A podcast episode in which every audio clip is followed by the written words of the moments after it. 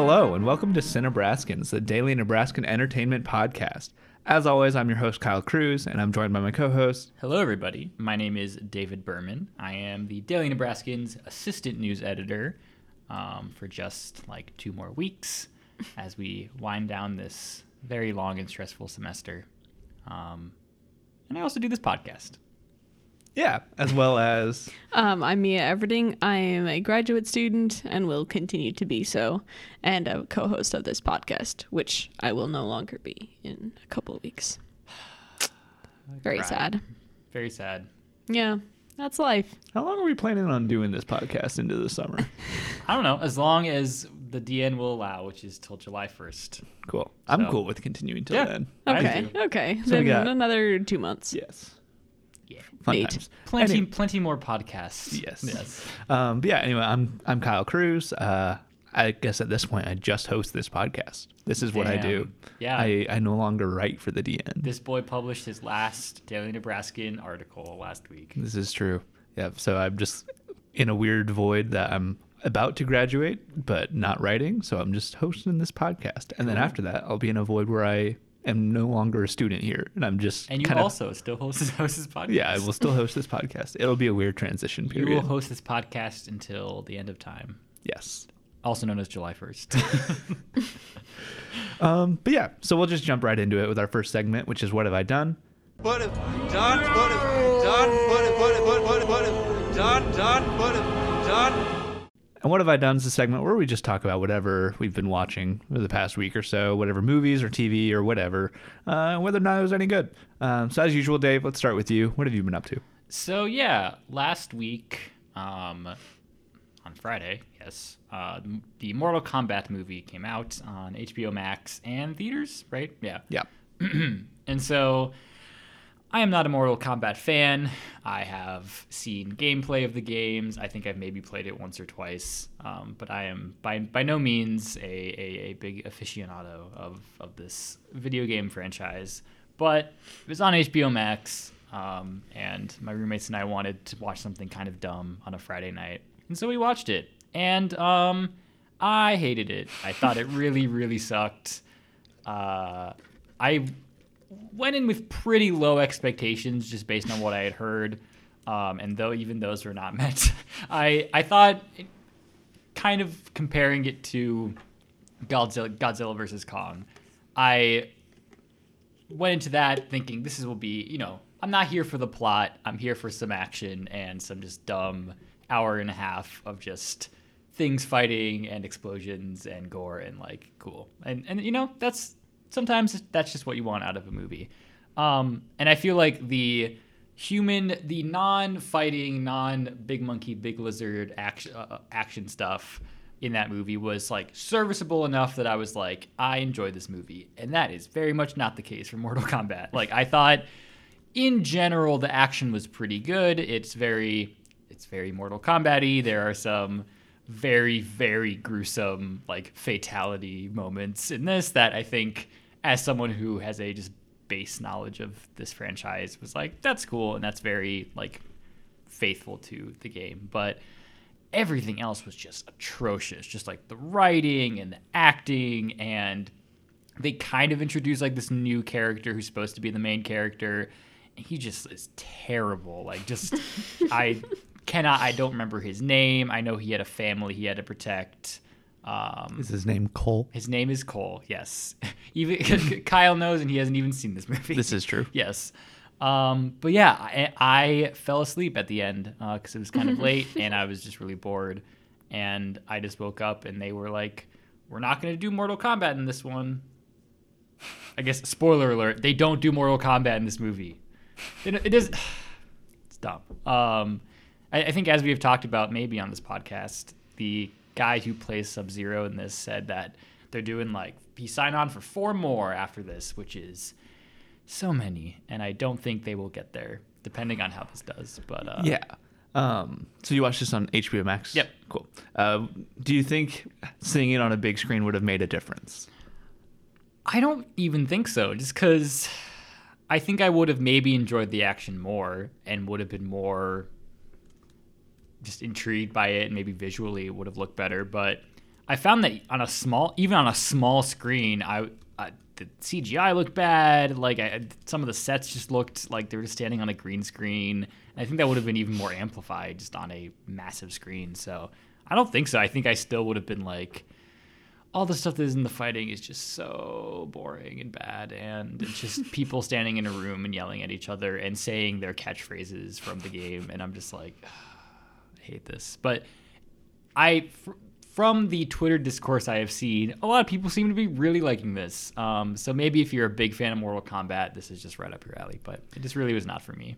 Yeah, uh, it seems like general movie-going audiences are like really enjoying this, just like think, having a fun time with it, and it's doing pretty well at the box office. Like it's not doing as like well as like Godzilla versus Kong did, but it's still like domestically it made twenty million dollars opening weekend, and I think worldwide so far it's made like upwards of fifty million um, on a pretty low budget. Um, so I think there's a good chance that we get a sequel to this. Um, the general kind of uh, attitude I've gathered um, about getting a sequel is a lot of people are like, just make another one, but get an entirely new creative team for it. Like, get a different editor, get a different director, get a different writer. Just like toss everyone out, bring in new people, and then continue with it. Um, would you be interested in seeing a sequel like that? I guess. I, I think that's just kind of like asking me if I want to see another movie because what what you're describing to me is just like imagine this concept, but it's just totally different because this one sucked. So sure, like if if they if they com- changed everything about this that I hated, then yes, I think I would want to see another one. All right. On that note, uh, Mia, what have you been up to? Well, I like that Dave has talked about a really horrible, um, a horrible movie that he suffered through, and I have a totally different experience because just about twenty or thirty minutes ago, I finished Sound of Metal, which I had planned to see before the Oscars, um, and then I realized uh, I did not have any time, so I didn't see it. Um, and then I just was sitting in bed this afternoon and I should have done homework. And I know that I should have done homework, but I said, mm, no, I'm going to watch a movie instead. Because I just really love watching movies and I miss watching movies just for fun. So, yeah, I decided to watch it on um, Amazon Prime. And wow, it was very, very good. Um, I think the beginning sequence, I was like, hmm, what am I getting into? Um, but I know Kyle, or no, I think Dave had very glowing reviews of it, and probably Kyle too. But I remember what Dave had said. Um, yeah, I mean, I think it's just very a very compelling story, and I think um, obviously there's a reason that Riz Ahmed got nominated for Best Actor and it got nominated for Best Picture. I think it's just like a very very well done story. Um, and I mean the sound editing is was really impressive on that. So, yeah, and it actually won that Oscar, so that's exciting. Um, but yeah, I was very I wouldn't say I was pleasantly surprised because I went into it with pretty high expectations, but I was just talking about this before we started recording and I don't really watch new movies cuz I I'm just uh, worried that they're not going to be as good as maybe I've heard that they they are um so I just rewatch movies that I know are good. Like Um, like a ghost story. and like Call a Me ghost by Your story. Name. you know, I actually haven't seen that like since I wrote my senior thesis on it yeah. It's like a year ago. over a year ago. Yeah, or yeah, around a year. Yeah. Um, I don't know if I can go back to Call Me by Your Name just because of everything that's kind of like come from that, Yeah. which is a little not sad. good. Yeah. Yeah, but um, I have the soundtrack, so that's good. That's still good. Yeah. What about you, Kyle? Um, in terms of Sound of Metal or what I've been watching, Um, just anything. What are What are you doing, basically? what am I doing? Who Um, are you? That's Kyle, why? all of these are good and valid questions that I have no answers to. um, yeah, uh, just very briefly, yeah, Sound of Metal is is very good. Very Uh, good. I I started watching it and I texted my boyfriend and I was like, "Hey, I'm watching this," and he was he was like. I thought we were gonna watch it together, and then I felt really bad. And I said, "Well, I could stop watching it," and he was like, eh. and then I was like, "Okay, I'm just be definitive," and then I just continued watching it. So You're like, you know what? I'm just gonna do this. I figured if it was good enough, I could see watching it again in a week and enjoying it still. So And will you do that? we'll see. But I think he was gonna see if he can watch it in the next couple of days. Nice. So Do you think if you had seen it before the Oscars, that would have changed any of your predictions for who was going to win anything? not best actor, although all of us turned out to be wrong on that. Um, I don't think I would have pegged it for best um, best picture, and I I mean I just wildly guessed sound of or for sound, and I was like, well, it has sound in the title, so we'll pick that. Um, and I don't think I really I don't even remember what else it was up for. What do you think Um, about Paul Raci? Supporting actor. Oh, um, I realize I have no judgment on what good acting is. I know bad acting. I can pick that out. But, like, okay. Like, I can see a good performance and be like, that's good, but then I don't know what to compare it to. And I think I was so, I think, captivated by, like, Daniel Kaluuya and Lakeith, who- that was the, I think, the only other yeah movie that i had seen for for that category so i don't think that would have changed any of my predictions and i was actually wrong in that one as well so yeah All right. Um, as far as what I've been watching, so it's just been a very hectic week. Uh, but we finished up Falcon and the Winter Soldier uh, on Friday. We already talked about it a little bit in the last episode of the podcast, but now Mia's seen it.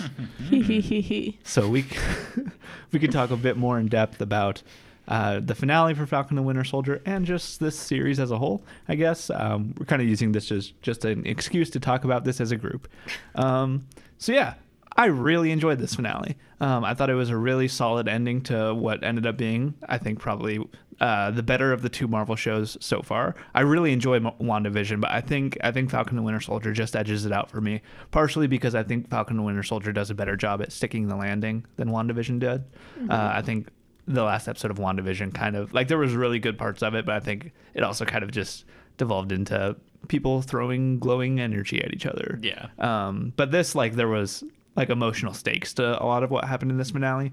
Um, and man, so I guess spoiler alert for the finale of Falcon and the Winter Soldier. Um, but if you've been on the internet at all over the past few days, you've probably seen this. Sam Wilson as Captain America. Boy howdy, uh, is so good. Yep. Um, like I, I don't think even before this uh, episode aired, I don't think I was entirely sold on the idea of Sam Wilson as Captain America. Like I think I liked Sam Wilson as a character, um, but I think I just wasn't sure if I wanted anybody to take on the mantle of Ca- Captain America. I kind of wanted them to just leave that and have Sam be his own character.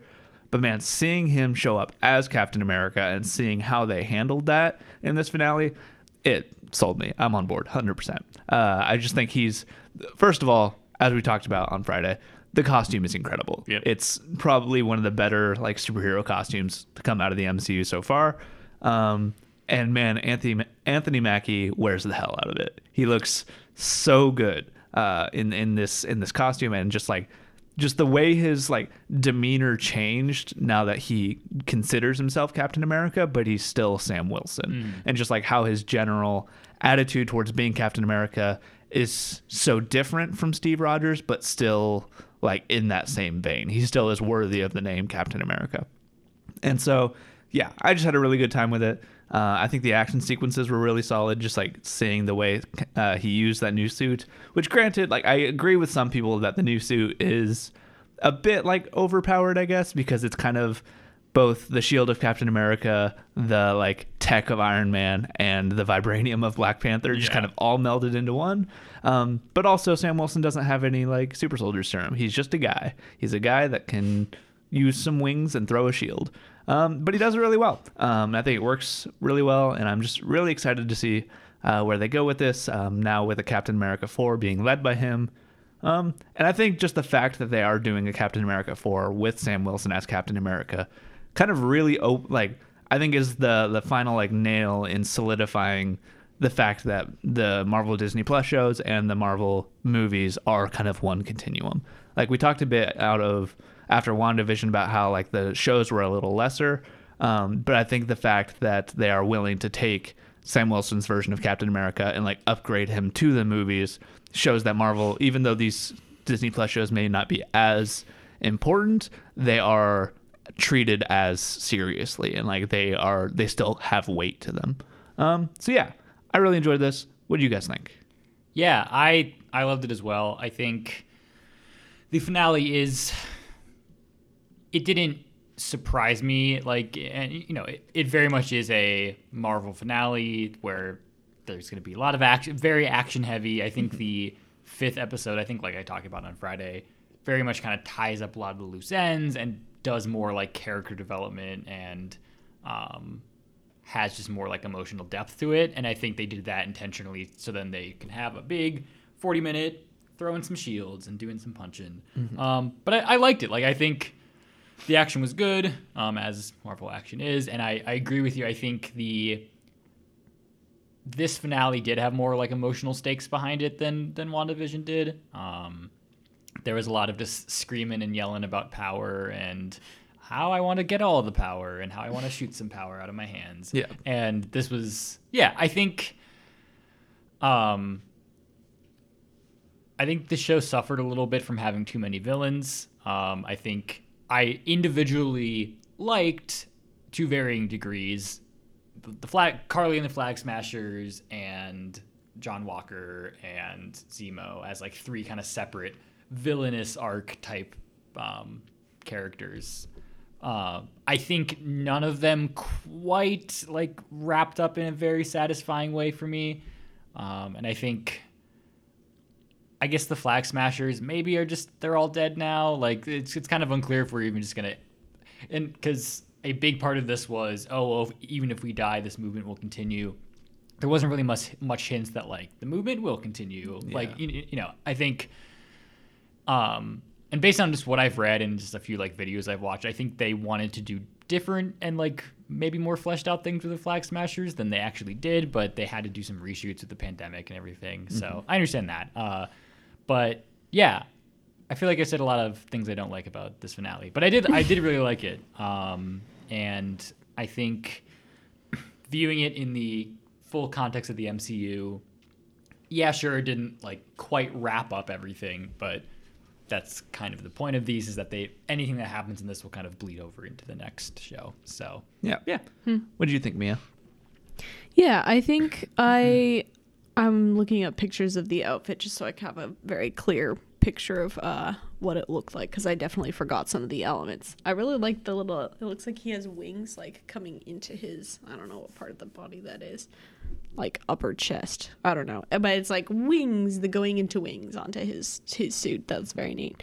Um, yeah. Overall, I think I I really liked the finale. Um, I liked that like all of the actiony stuff which I was expecting in like the very end of it like kind of ended about halfway through or maybe two thirds and then like there was still quite a lot of time left um for that really good scene of him talking to I think the, the senators and just having a very serious conversation and like I know I said in our chat or one of our chats just that it, it seemed very long. Like it was there's mm-hmm. just like a lot of conversation topics to move through in that conversation but I think that it was handled well um, because I think some of the more dramatic parts in like conversations in Marvel movies, like you're like, okay, it's a superhero movie, like we're not going to have super realistic conversations and that just felt like a very serious conversation that was just done very well very like delicately and um i think it was just like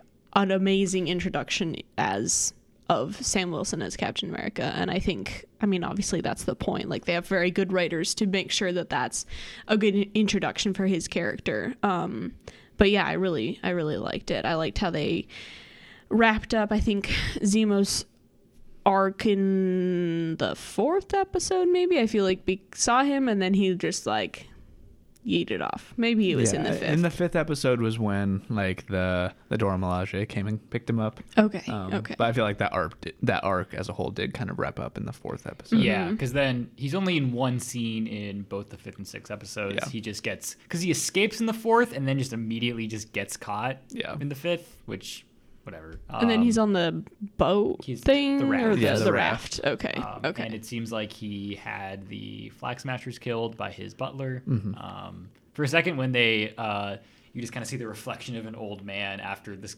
after the car had exploded and the Flag Smashers were killed. I was like, is that Steve Rogers? I was like, did he just, did, did he just kill a bunch of people? But yeah, that's funny. Yeah. Um, I agree with you that like the speech that like Sam gave at the end was kind of really. I think like all of the action sequences in the episode with him as Captain America were like showing that he can handle the physicality of Captain America. But I think that speech at the end was him like being Captain America. I think that was him kind of taking on like the character and like the emotional weight of what that mantle means. Um, so I think that was probably the best, in my opinion. I think that was probably the best scene in the in the whole episode.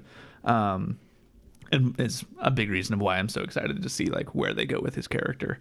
Um, I want to talk a little bit about where they could go from here, um, because they very kind of loosely set up like a lot of things in this finale. So there's been a lot of rumors and reports going around for a while that Marvel is currently setting up some iteration of either the Dark Avengers or the Thunderbolts, which the TLDR on those is like I guess the Thunderbolts are vaguely kind of Marvel's version of the Suicide Squad, where they're they're not gonna like, get, have their heads blown off or anything, but they're kind of just like a team of villains that's sanctioned by the government to like do some do some undercover work. Um, and apparently Marvel's setting that up. Uh, and supposedly there was a scene that they shot for this that they ended up cutting out that it was supposed to be a post-credit scene but they cut it out and probably moved it to black widow because i guess that scene showed uh, general thunderbolt ross uh, coming in to the raft with uh, yelena belova who is uh, florence pugh's character from black widow and it shows the two of them recruiting zemo uh, for uh, the thunderbolts so we'll see if that report is true. Um, but yeah, I think that's really interesting. I think that's a really interesting concept to move to introduce into the MCU, and I'm curious to see where they go with that. Maybe that'll be the antagonistic force driving Captain America 4. Um, I think that could be cool. Um, I'm really curious to see what they do with John Walker. I th- didn't love what they did with him in this episode. It seemed like they were trying to like put him a bit on more of a redemption arc, kind of just out of nowhere which like I think mostly worked, but also it was kind of just very sudden and kind of left you not knowing where you feel about that character. Um, but I think I'm all right with that just because that gives them more room to explore him later on, especially now that he's taken on the role of U.S. agent, uh, which is what he's most well known for in the comics. I think it's hilarious that his costume is literally the exact same, just black. Yeah. Um, like I, like you couldn't have you couldn't have changed it up just a little bit, um, and then they even made a joke about that in the show, which I appreciated. Um, but yeah, I'm excited to see where each of these storylines continue, um, and the the main post credits or the one post credit scene we got here was, uh, I guess we've already talked a lot about spoilers, but I guess main spoiler alert for the post credit scene um, is we see Sharon Carter who was revealed to be the power broker, like getting pardoned and saying, "Ooh, I'm gonna sell some government secrets to people on the black market," um, which I think is either setting up a season two or Captain America four. Um, I thought it was kind of a weekend credit scene. I feel like they could have done more with it. Um, I'm curious. I'm glad that they're doing something with her character because I feel like they they introduced her way back in Captain America: The Winter Soldier in 2014, and they just haven't really done anything with her. Um, so at least she's getting something to do. But I think that nar- that narrative specifically is was one of the weaker parts of the show. So I'm not sure how I feel about that, like being a bigger thing going forward. But yeah, just generally, what do you guys think about all of this? I kind of just rambled there. So. Yeah, I think it's a weird departure for that character, I feel, who is done so much to like she sacrificed so much for the greater good and and you know, I guess maybe, you know, she's just and I think what they're kind of framing it, framing it as is that she's sick of doing that and she wants to do something for herself and she got, you know, she did the right thing, then the government was after her and, blah blah blah. But um so I, I guess that makes sense. I think I I mean, yeah, that was just kind of another weird subplot of this series was like, what's Sharon Carter doing? And like, we're gonna kind of mention the power, like, we're gonna set up maybe another big bad, the power broker, and then it's like, just it's Sharon Carter, I guess. Yeah.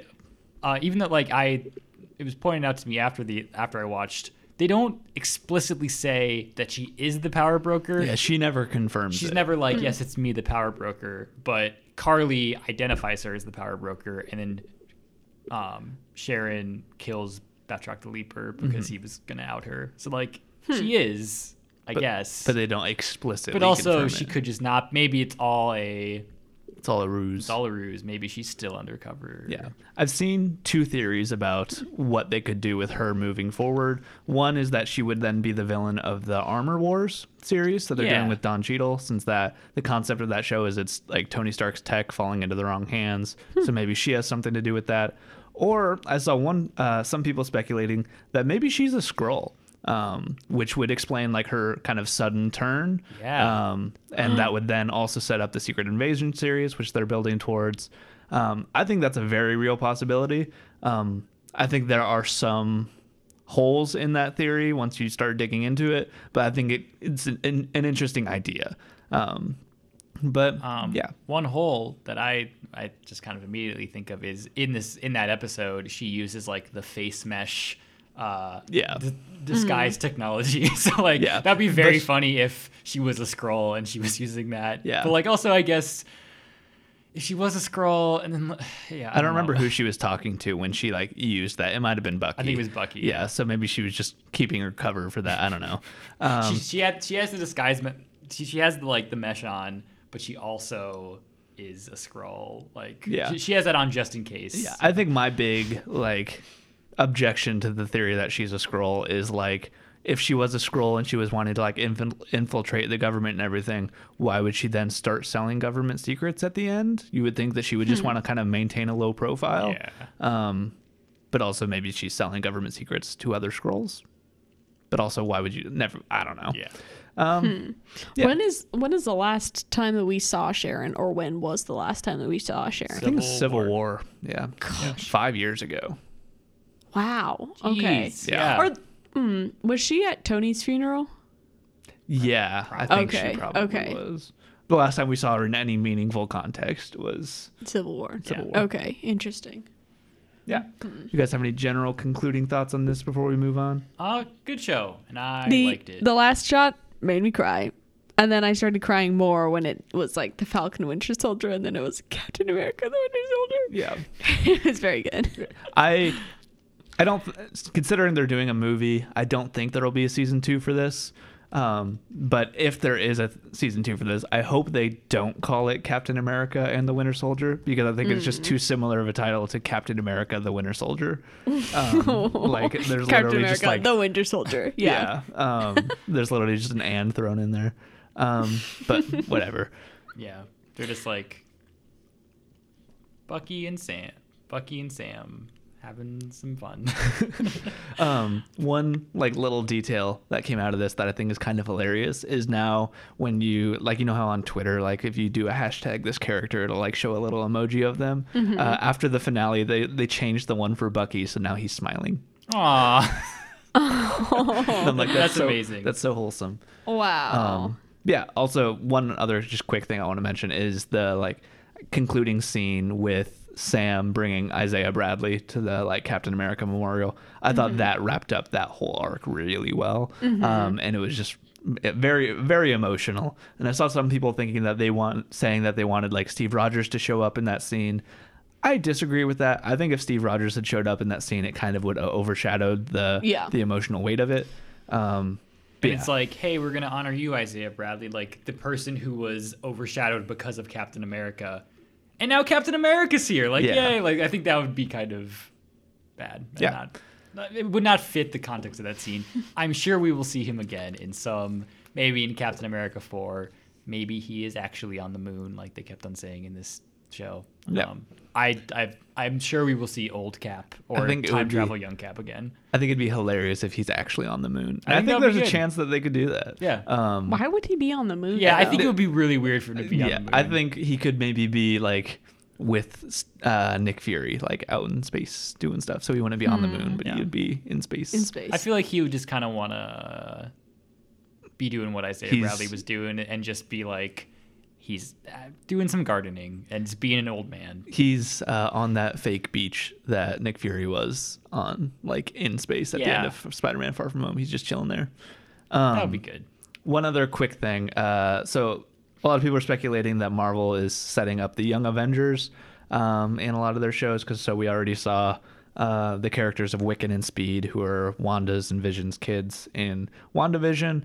Um, then we're getting uh, why am I blanking on Haley Stan? Uh, Kate Bishop. Kate, we're getting Kate Bishop later this year with Miss uh, with Hawkeye. We're getting Miss Marvel later this year, um, and just like a lot of other just general Young Avengers characters are being like introduced into the MCU. And one of them we actually got in this show, uh, who is I think his name's Eli Eli Bradley, um, who is uh, Isaiah Bradley's grandson. Um, he's one of the Oh. Young Avengers in the comics. He goes by a character uh, name called Patriot. Uh, the uh, Torres. Yes, I don't think Uh, he's a young Avenger, but he is. He does take on the role of Falcon once Falcon becomes uh, Captain America. Had, and also Torres has the wings now. Yeah, so- and we see him like messing with the wings at the at the end of Falcon and the Winter Soldier, so he could be the new Falcon, which I think would be pretty cool that too. be good.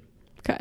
Yeah, overall, I, I thought my cousin and I were talking about it, and I was like, "Did you pick up on that? Did you?" And we were like, "Oh my gosh!" And then I was like, "Did I tell my friends?" And then you guys already knew that, so I feel really top of it. stupid.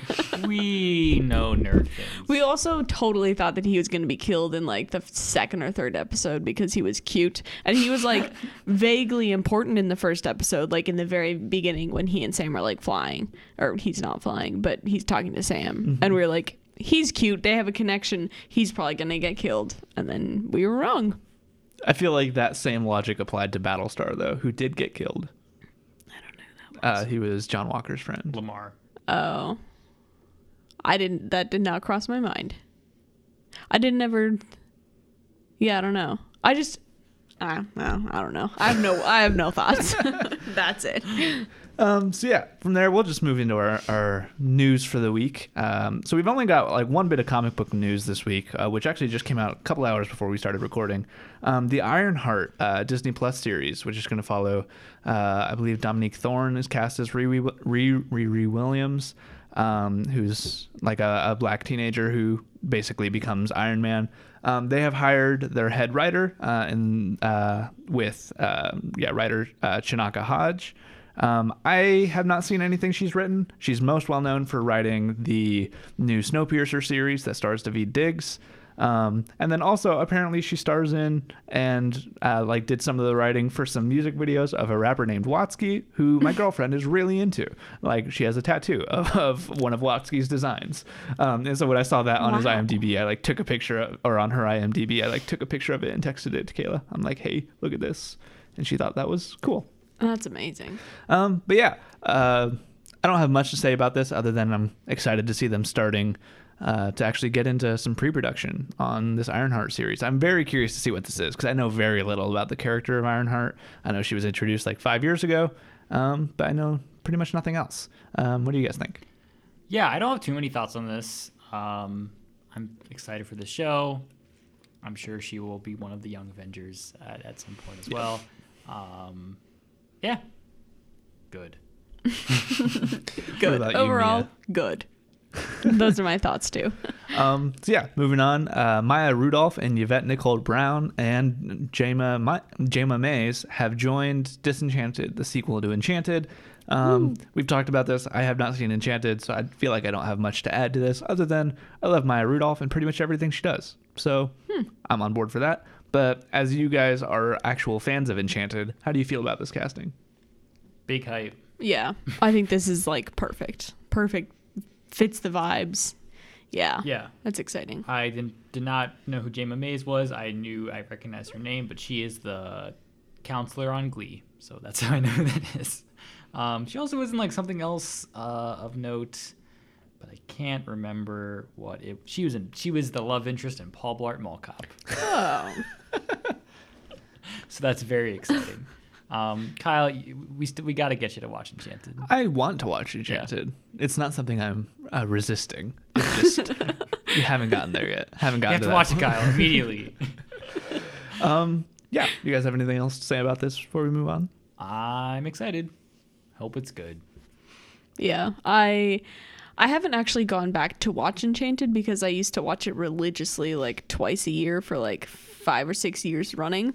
That's like ten to twelve times. Yeah, I've seen it a lot of times. I'd watch it with my sisters and my cousins and then it just became tradition. And I haven't seen it for years and I'm like scared to watch it again just because there's so much nostalgia like embedded in like every scene and we would sing all of the songs together and I think I'm just like a little worried just because now the people who it's like super nostalgic with have like grown up and so you can't just make a crappy like kids movie and call it good. So i don't know. I mean it's sort of like the incredibles to me um, with that like age gap or um, time time span. I watched it uh, for the first time in a very long time over winter break, and I realized it's pretty much just the movie Elf, but a musical, because it's about like someone's a fish out of water in New York, and they don't understand society, and they find and they fall in love. That's really funny, actually. Yeah, I had not considered yeah. that. Um, but yeah, it's it's good. It's it's a it's very good. I think it holds up very well. Um, and who's the villain in that? It's like someone very famous. Uh, the villain yeah. um the huh, yes. Oh, it's Susan Sarandon. what the villain I don't yeah. recognize the name. What? no it's Um, not Yeah. What who's like the The, yeah, the evil queen is Susan Sarandon. Are you kidding Yeah. me? How did I not know this? Uh, Patrick Dempsey's in it. And James Marsden? Yes. Wow, I totally know. did I not know, know that who- that was her. Susan I, Sarandon. I th- yes. Is it Susan Sarandon? I've always heard it's Susan Sarandon. I think that's probably is the correct pronunciation. Probably but is correct. Yeah. Huh. Cool. It's a good movie. It's a good movie. Great costumes. Um, Yes. Freaking uh, I think great. the music's by like Alan Menken, who has done like all of the good '90s movie musicals. So All the good Disney stuff. all the good Disney stuff. Um, so sick and cool. Yeah. Um, following its uh, its win for best international feature film uh, at the Oscars on Sunday night, uh, another round is getting uh, an English language remake. Um, so we kind of talked about something similar to this last year and last week with Parasite, uh, where they're, I guess the Parasite HBO thing isn't a remake. It's a, like a weird spin-off show. I don't know. But anyway, another round. Um, yeah, Leonardo DiCaprio is producing and starring in a, in an English remake of this. Apparently, there was a bidding war for this between Leonardo. Uh, I'd put Leonardo da Vinci in the doc. No, I did. I oh, you did that? Okay. I did that intentionally. Okay, good. I thought I And it just worked. Had, I I thought I you. just had accidentally done it.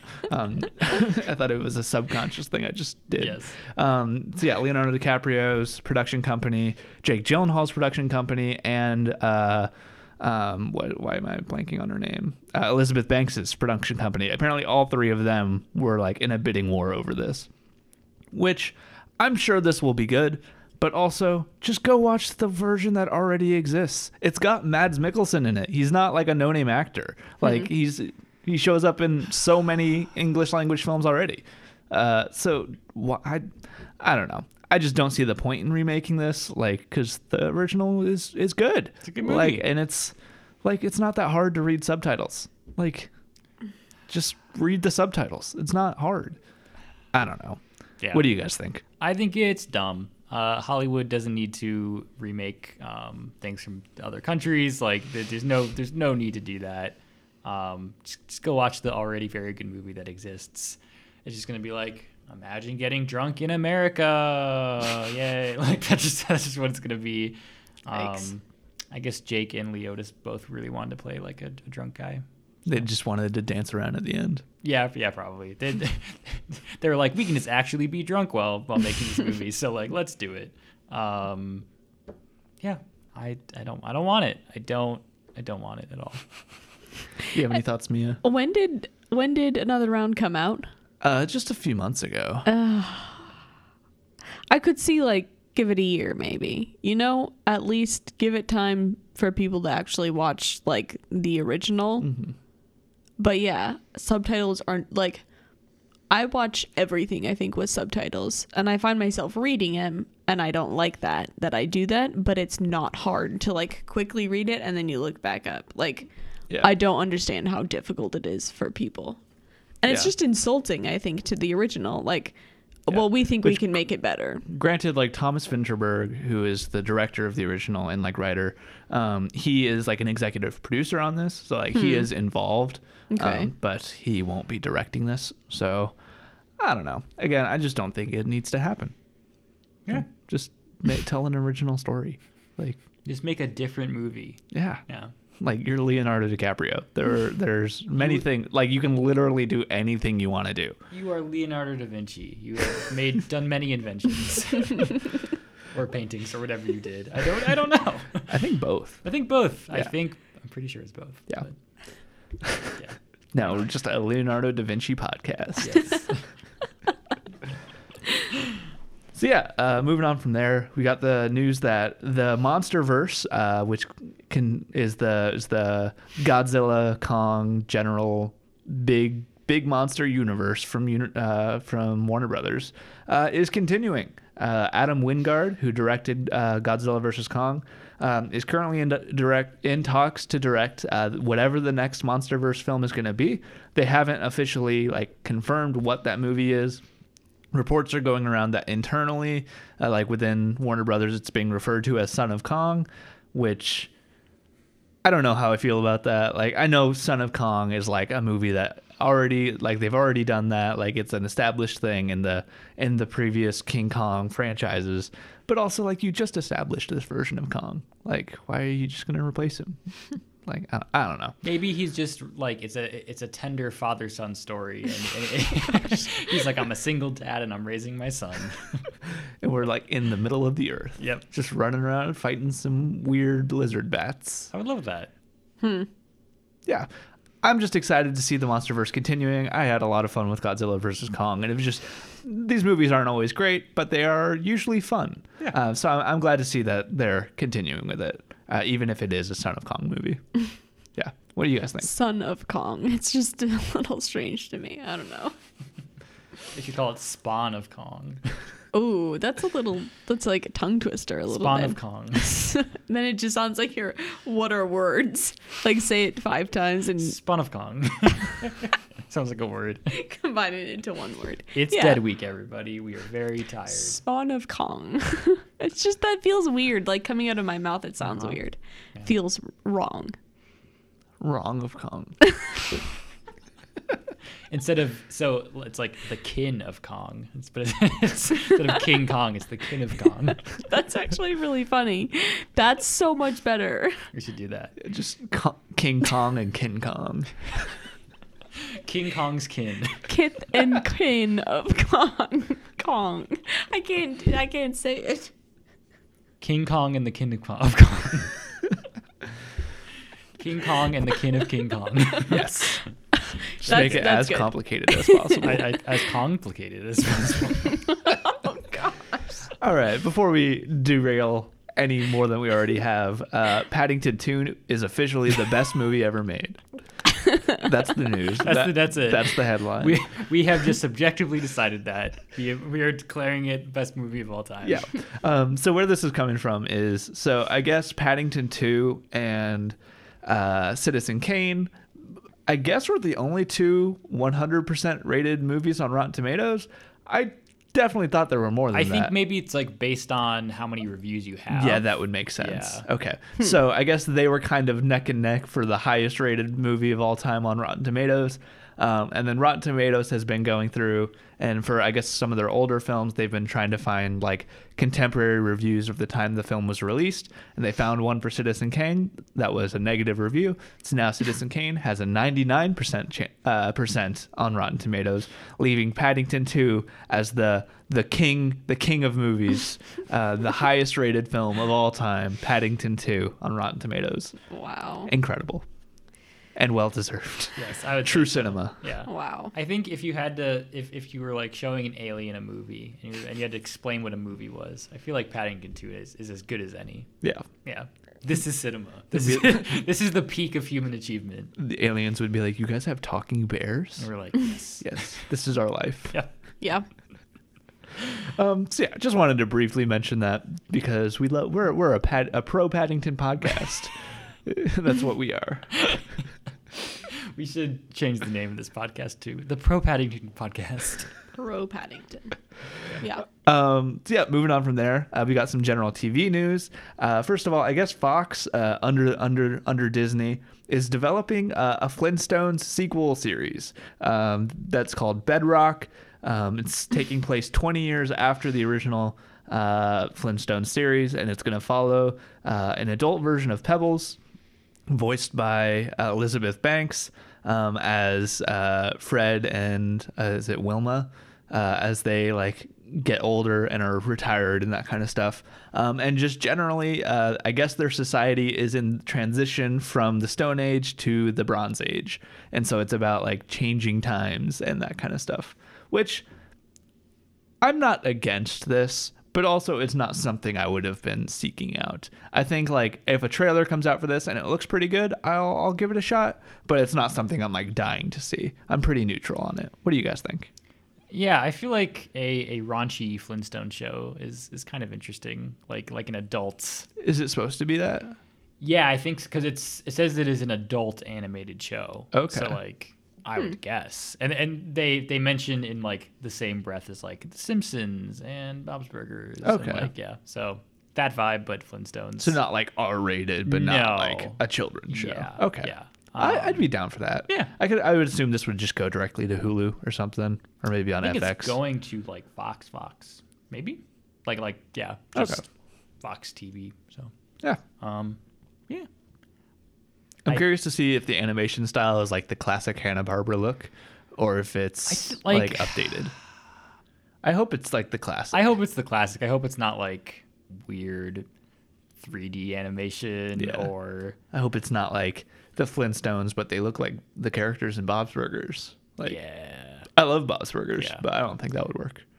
Yeah, I think it would be fun to kind of go back to the classic Hannah Hannah is is it Barbara? I think so. When I was a kid I said Hanna Barbera, but that's probably not. yeah, I'm. I'm not. sure. I think it's just Hanna Barbera. probably. Um, but yeah, I think going back to that kind of old classic style would be fun, and having it in that style, but then it's like a little bit, it's just like for adults. I think could be kind of interesting. Yeah, because I feel like no kids are going to care about this. Isn't that what like Harvey Birdman is? Like, isn't there like there's kind of an adult version of like these those characters? I know. I, think? know very little about Har- about Harvey Birdman, Same. but it's popped up more and more on my radar over the last few months. So like, I think it used to be like a kids show, but now like the version that exists now is just like him being a lawyer and like not doing any superhero stuff, and it's just kind of a bit, um, which I think kind of sounds good. So I might check it out sometime.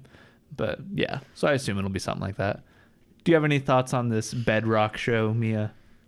I did not grow up watching the Flintstones, so I really don't know anything. You weren't a boomerang watcher. No. Don't That's know what very that sad. is. That's very sad for you. You don't know what boomerang is? Let me tell you, as I have said many, many times, I grew up in nature documentaries and playing outside and Veggie Tales. How Tales. dare you? I was very used to animals eating each other, and then I didn't want to watch anything else. That's it. Boomerang was incredible. Yes. I think Boomerang is still a thing, but I think it's just kind of littered with like shows that were on Cartoon Network when we were kids, rather than like classic Yeah. shows. Because when when we were kids watching watching Boomerang, it was it was the Flintstones, it was the old like Aquaman animated series, it was like uh, Tom and Jerry, and just like all the classic Hanna Barbera shows. Um, it was a good time, and Scooby Doo. Yeah, yes, very many many very fond good. memories of just like watching Boomerang for hours with my. And my like grandpa. the weird uh, commercials and transitions that they would have between episodes that Yeah. were like kind of weird and trippy and were kind of terrifying. Yeah. but yeah, What was the what was the show that they had that was basically just Hanna Barbera characters, but they were just racing each other? something. Uh, it's a very good question. Um, I know exactly what you're talking about, but I don't remember the name of it because it was like Jabberjaw is racing, Mm-hmm. Yeah. and like Penelope Pitstop is racing now. Yeah, and I think there was like a few points where like Scrappy Doo showed up or whatever. Like, yeah, yeah. I don't remember what that show was called. Uh, Pink Panther was also on Boomerang. That was pretty good. this is true. Are the Hanna Barbera shows streaming anywhere? I feel like they should That'll be. be pretty sick, honestly. It's called. It was called Wacky Races. That checks out. Wow. I thought it was like some like referential name, but it's just not. It's just races that are wacky. I haven't actually looked into it, but this article says that the Hanna Barbera shows are streaming on HBO Max. Yeah, so we'll move on from there. Uh, we got some details about the Percy Jackson Disney Plus series. Um, so Rick Riordan, uh, the author of the Percy Jackson uh, books, um, posted like basically just an open casting call on his social media that basically says that they are currently looking to cast Percy and like the lead characters of the show. Um, but in this casting call, there's some details about the show that came out that I think are pretty interesting. First of all, they're looking to cast um, an actor as Percy that at least looks 12. So they're they are going with like the traditional like younger version of the character that they're hoping will then like grow with the character like as he does in in the books. Um, and with that, he also uh, Riordan also mentioned that they are assuming the show is successful, planning on doing roughly like uh, a book per season. Um, that they are wanting to do five seasons for the five books that then the actors can age with the characters over the course of that. Um, and I think that's yeah, exciting details. I think it's encouraging to see that they're at least on paper doing this right and like kind of just it seems that Rick Riordan is very involved in this. It seems like he is actively like producing and being like a creative force in this, which is very exciting because he had very little to do with the with the um, uh, Logan Lerman led film that ended up being a train wreck. I love Logan Lerman, but that movie itself is not good. And it showed that Rick Riordan was not involved because it just weird departures from those characters and just strange creative choices. And I think as we've talked about, um, Disney Plus is putting like the same budget into this as they would The Mandalorian or any like the Marvel shows, and that is very exciting because then it'll it'll look good. It'll like just be, it'll feel like a movie, but it'll be more just well developed and they don't have to cram multiple movies worth of things into like one two hour chunk or whatever. Yeah, So, I'm. I think doing this as like a TV series will allow them to like better delve into the characters and the mythos here than they're able to do in like a two-hour movie. Um, so yeah, I'm excited for this. Uh, what do you think, Mia? Yeah, I mean, I'm excited. I think I would prefer to just like go back and read the books because I have recent experience of that, and I know that that was fun for me. Wow. So I don't know. I'd like to maybe just not be aware of anything that's going on with it until like I can see a trailer. why um why would you want to imagine these characters in the in the in, in the in the rich corners of your mind when you can just see it?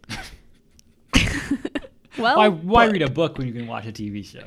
Because the TV show is gonna come out in a really long time, and I could read the books tonight if I wanted to, Man, sad. if I so chose. Yeah. Very disappointing. But I'll I'll I'm excited for this. But I'm not like I'm gonna know everything about this, you know? Like it's I prefer to just wait until I actually have something to look forward to. cool. That's my opinion. What's a lame opinion? Oh, you're a lame opinion. I know. okay. Goodness. okay. Okay. We're, we're, we're getting a little bit too uh, too mean here. Yeah. It's because Kyle's not talking. yeah, sorry, I was doing research for the next thing we're going to be talking about, so I did. I missed You everything. just let you That's just let. Mia We're just- insult me while we waited for you. I guess I missed that. Sad. Oh. when you go back and edit, you'll hear all the mean things Mia said. I mean, it wasn't the meanest thing I've ever said to you. this is true. this is true. That's not recorded. Oh. All right. Uh, so moving on. Uh, one more TV thing. Um, the first uh, HBO Game of Thrones spin-off show that we're going to be getting, uh, called House of the Dragon, has officially began production. Um, this thing is already greenlit for a full season. Um, and yeah, cameras are rolling. Uh, there was a piece that came out, uh, I believe, in either Deadline or Entertainment Weekly about it, just talking about the show, what they're doing with it, and they showed some photos from a cast reading, which this cast reading kind of looks hilarious because like since we're in, in the age of covid everyone's socially distanced so it's kind of just a very large futuristic room of like people sitting at desks far away from each other and it looks kind of funny um but yeah um just in general i'm excited to see that this is like actually happening that one of these shows has got off the ground um and there was a brief synopsis that came with this. Um, so it says, based on George R. R. Martin's Fire and Blood, uh, this uh, the series House of the Dragon, which is set 300 years before the events of Game of Thrones, tells the story of House Targaryen.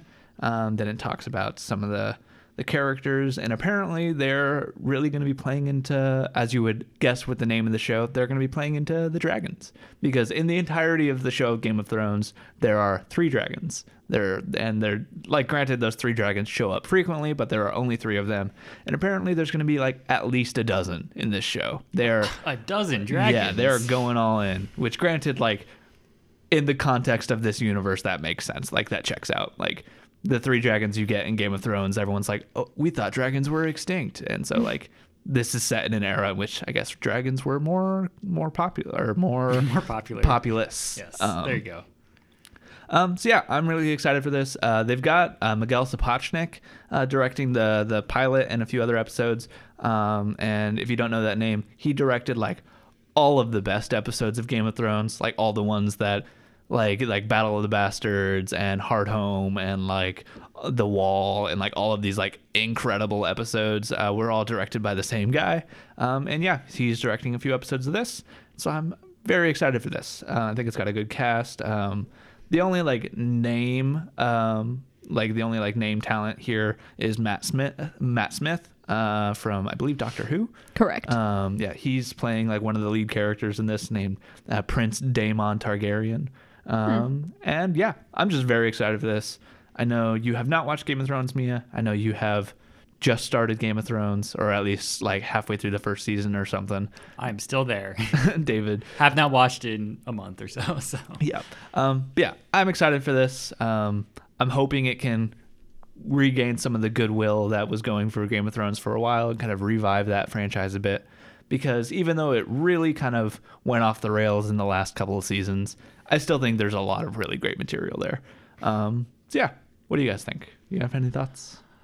dragons. that's, Correct. That's it. That's all. I yeah. What I've seen of Game of Thrones, I was like, that's what I expected, and I don't know if I like it or not, but You haven't even seen any dragons yet, I have have you? not. Yeah. Very disappointed. Yeah. When did the dragons show show up? Um, I, I don't really care if you So- spoiler. yeah, Yeah. the dragons show up at the very end of the first season. Oh, I'm pretty close to some yeah dragons then. which grant like i guess kind of a spoiler alert like they hatch from like their eggs at the end of the first season Sick. so they're like baby dragons yeah. um, and then they like grow into full-size dragons over the course of the series Nice. so by the time you get to the last season they're they're very big boys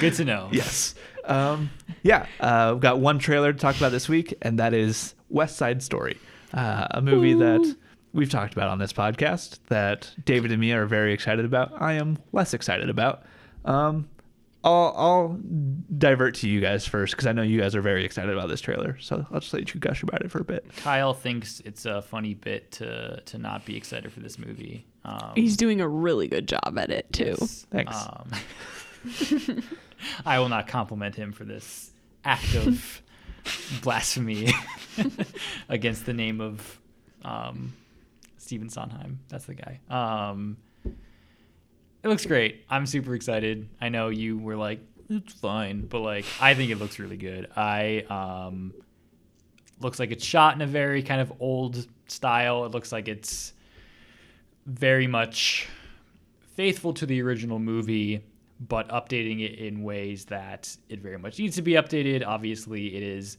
a cast of you know actual people of color and not just white people who are um, spray tanned, which is very very bad about the first movie. Um, I, that movie is a classic, quote unquote, and I think it's good. But it, the reason I am excited for another one is there are very clear ways that it needs to be updated. Um, and I think it seems like that's what they're doing. Um, I think the cast is good. Ansel Elgort's a little, mm, but I think as I kind of said to Kyle, the character of Tony is the male lead, but he's just in general he's not the most interesting character to begin with. Like, Yeah, I, I think, every other character, like main character, is more interesting than he than he is. Yeah, he's very toast, untoasted bread. he's just white bread Yes. Yeah, Yeah. just kind of just like and in pretty much all other um, West Side Story iterations, he just spends his time being very just like lovesick and giddy, and then he, spoiler alert, dies. So, um, yeah, I think so that being said, I am not. Ansel Elgort doesn't need to carry the movie, and I don't feel like I need to be like, I don't need to love his performance to love the movie. So that's at least like encouraging to me. Um, what do you think, Mia? I'm excited. Um, every single time that I remember anything about the movie, I tend to forget the fact that I know that uh, Mike Faist is in it, and then I get very excited because I like him, um, even though I've only seen him in Dear Evan Hansen. That's literally it.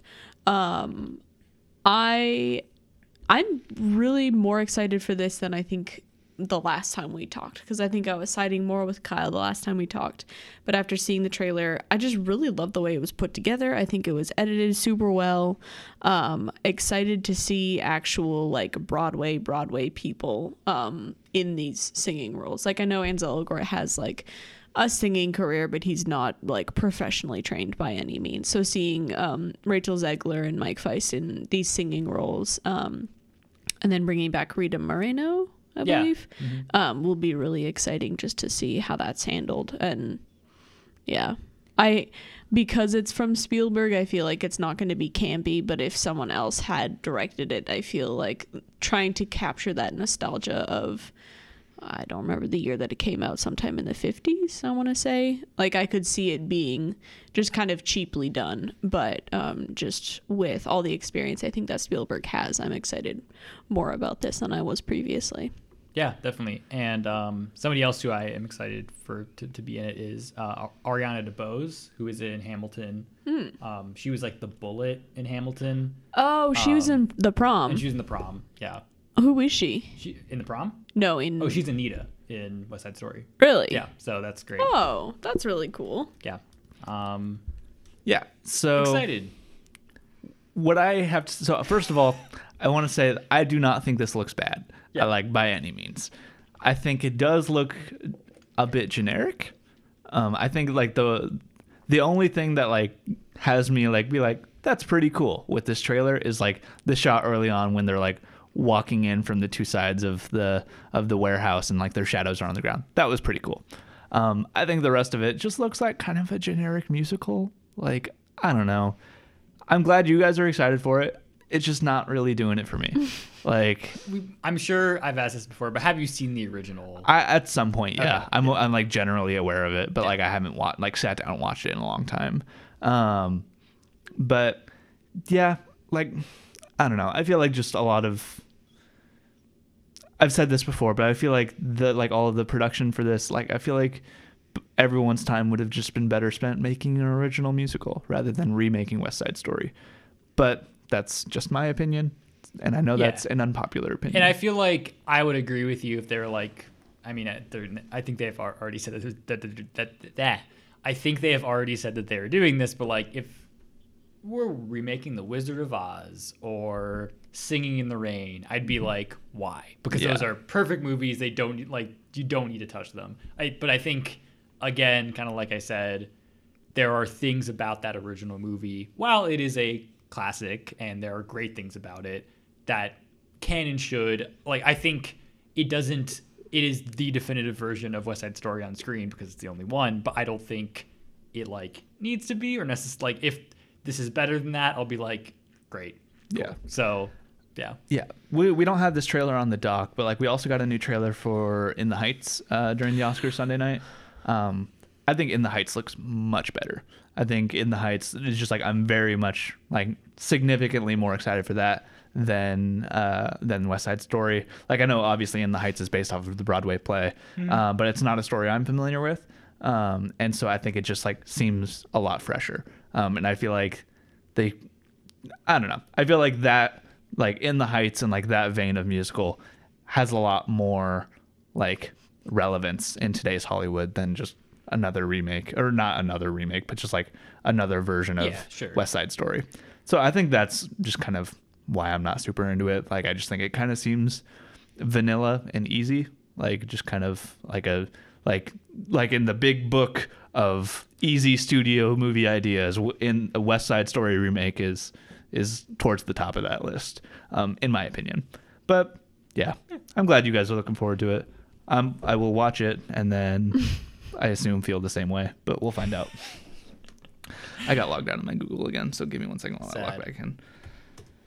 Um, but yeah, so we'll move into our main topic then. Uh, and as you would guess, uh, considering how much we've talked about the Oscars this podcast, the Oscars were this Sunday night, and so we're gonna we're gonna react to them.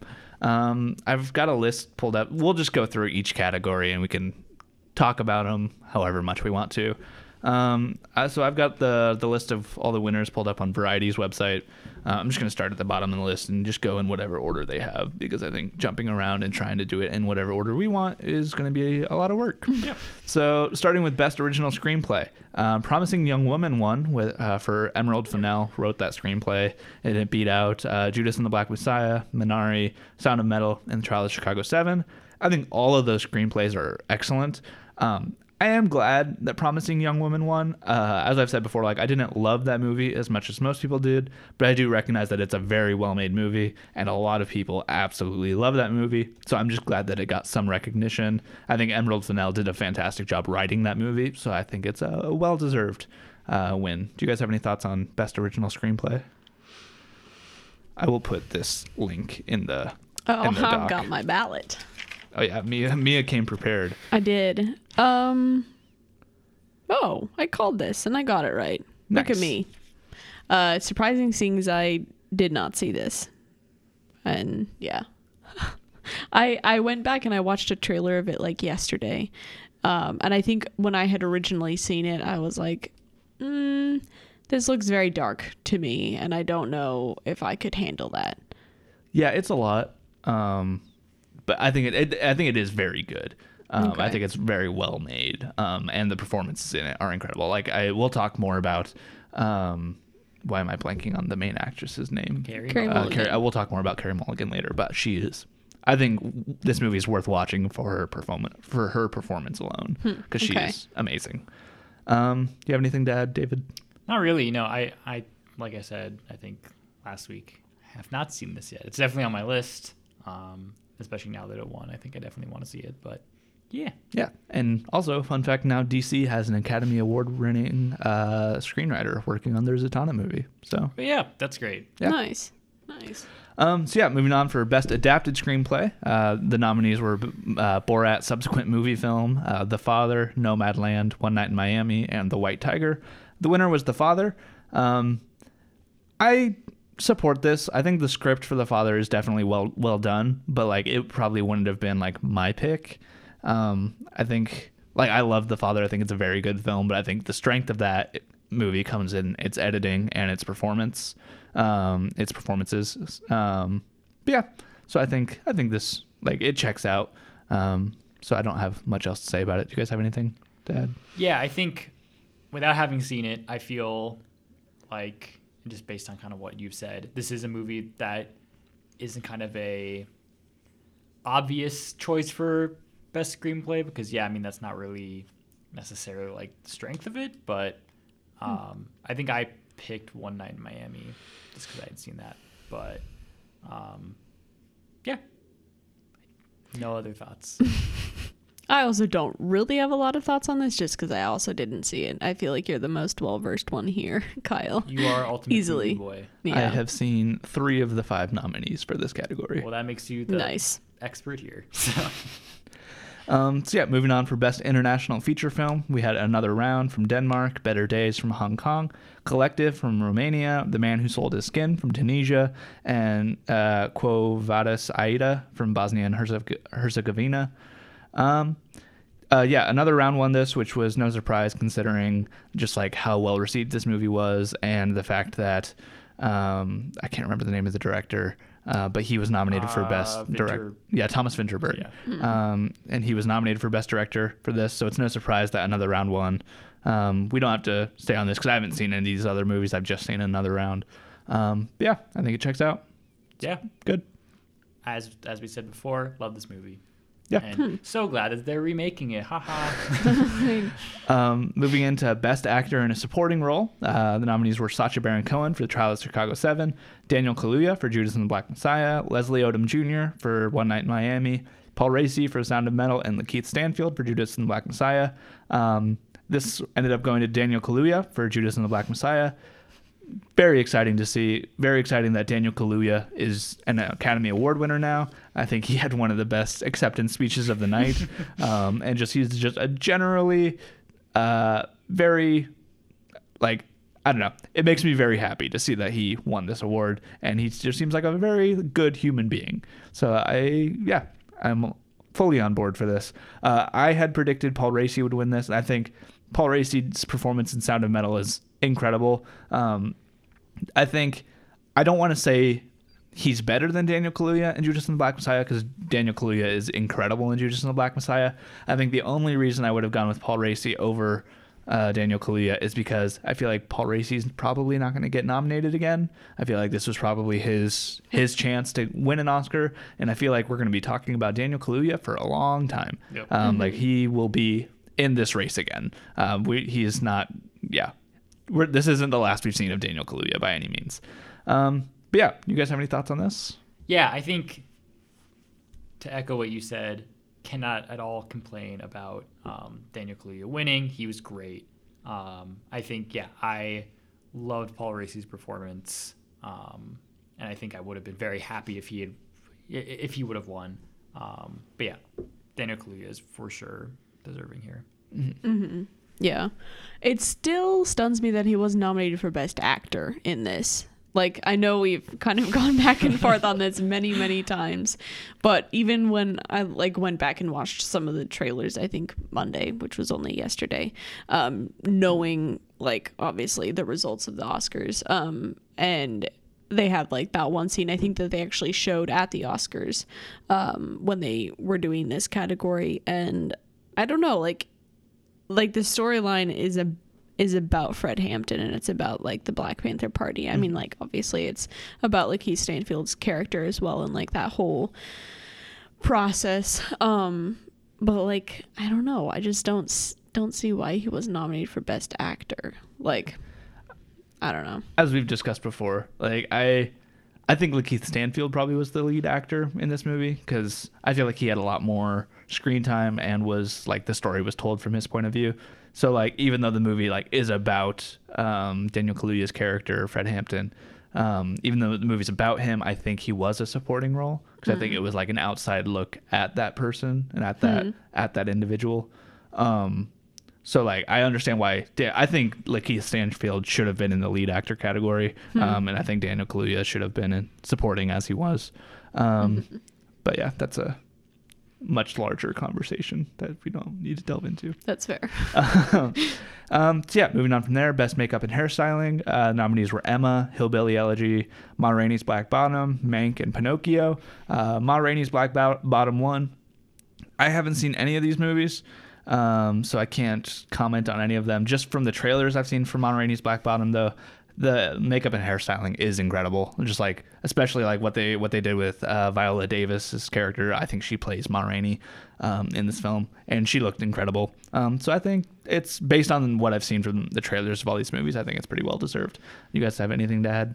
Yeah, I think with this this category brings up just a one of many issues with this ceremony where they did not consistently show clips or for I mean even at the bare minimum for this just f- photos of most of these categories. So I don't really have a ton of thoughts on this because I've only seen Mank and I don't really outside of just you know little things here and there. It would have been nice to see. Oh, this is what the makeup and hairstyling for Pinocchio looked like. Here is what it was like in Emma. So then I could kind of have a mm-hmm. baseline of why they were nominated and why a specific one would one would win. Yeah. Um, so yeah, it, it, you know, it just was just very weird. Yeah, I thought it was odd as a whole for the ceremony not to include clips. Like they did for a couple nominate for a couple categories here and there. Like I think they did for best actor in a supporting role.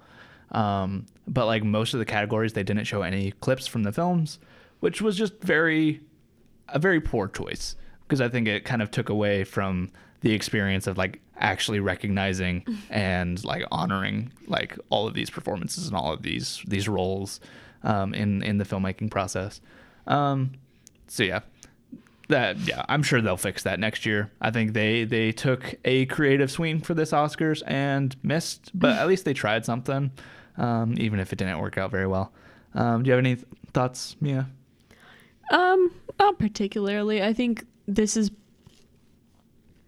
well, now that I think about it, I feel like every category would have been enhanced by showing clips. Like maybe especially sound. I mm-hmm. feel like at least when they did sound mixing and sound editing, this is a completely different tangent, but I feel like when they did those two categories, like that was super helpful to realize what is the difference between these categories.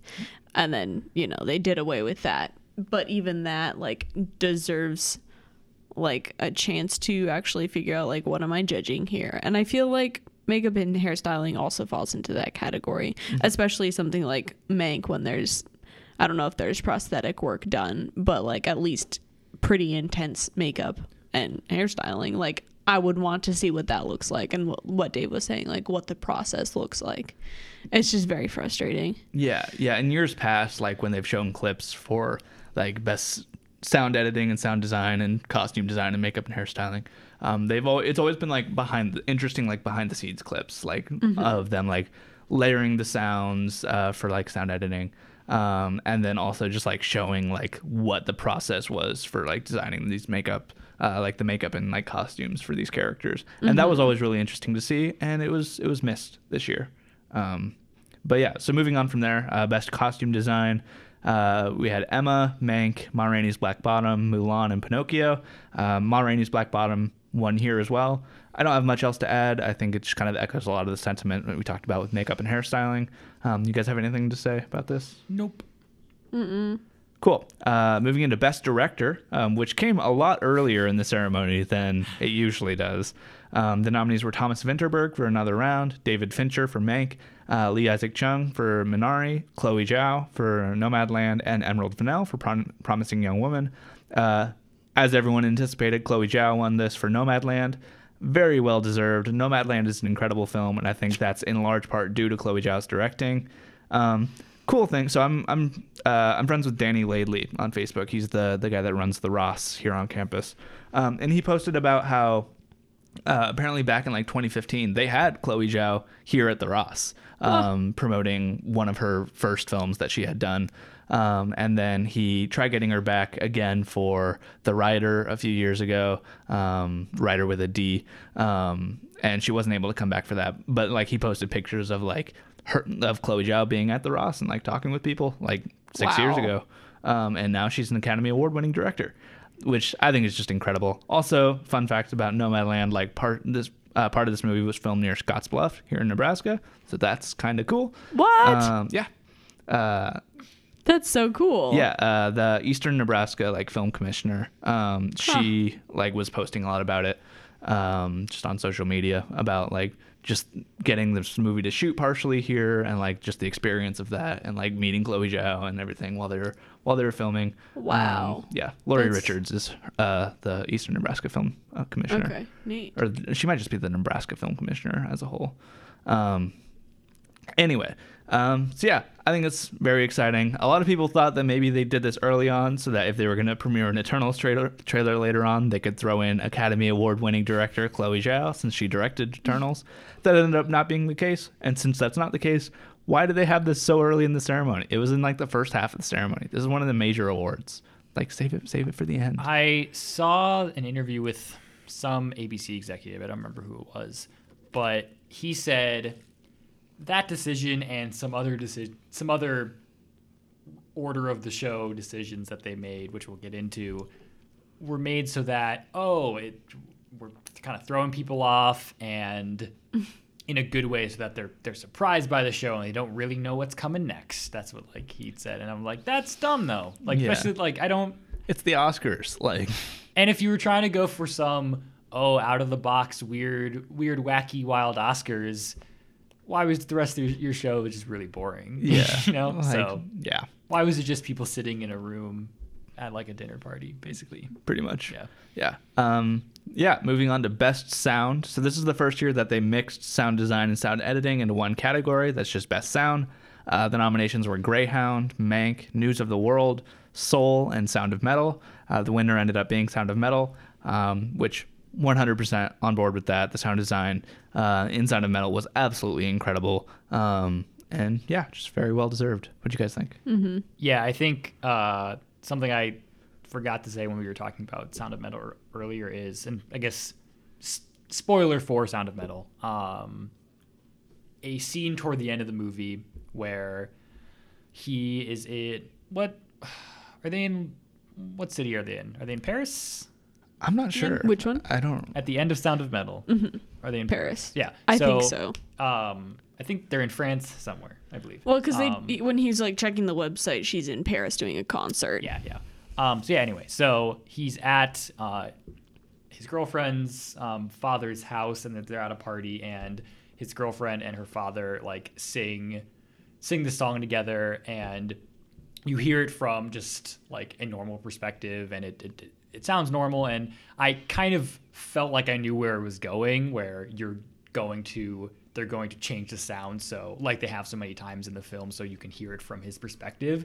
But it kind of like dragged on for a really long time and then like once it happened it was so just like gradual and then it just like kept on getting like more and more garbled and more and more just like just just harsh and like the way that that that he was hearing it. Mm-hmm. And it became from this like kind of beautiful thing it became this like really just garbled and and you could tell like he was in pain trying to listen to this. And it was that's just an amazing scene. Like that gave me mm-hmm. just like full chills of just the sound design in that scene. And that's just one of many many moments in that movie that where the sound design kind of just takes on a life of its own.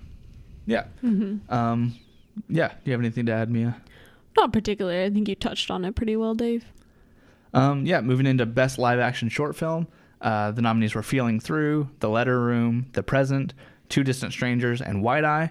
Um, so I've seen all these nominees because I, I did it for uh, a article I wrote for the DN. Um, but the winner ended up being Two Distant Strangers, which was my pick to win. Um, just a little bit about this film. Um, it's basically like the same concept of like Groundhog Day or Edge of Tomorrow, where it's like reliving the same day over and over again. Except the concept is it's a black man in New York, uh, played by rapper Joey Badass, um, and he spends the day like he's the one like reliving the day every day. Um, and at the end of the day, each day he gets killed by a police officer. Um, and the whole film is just him waking up trying to do something different so he can make it through the day and just like it always ends with the same result of him being killed by a cop um, and it's a very interesting film. Um, it's i think it's only like 20 minutes or so um, considering it's a short film. Um, also it's on netflix so check it out. It's very good.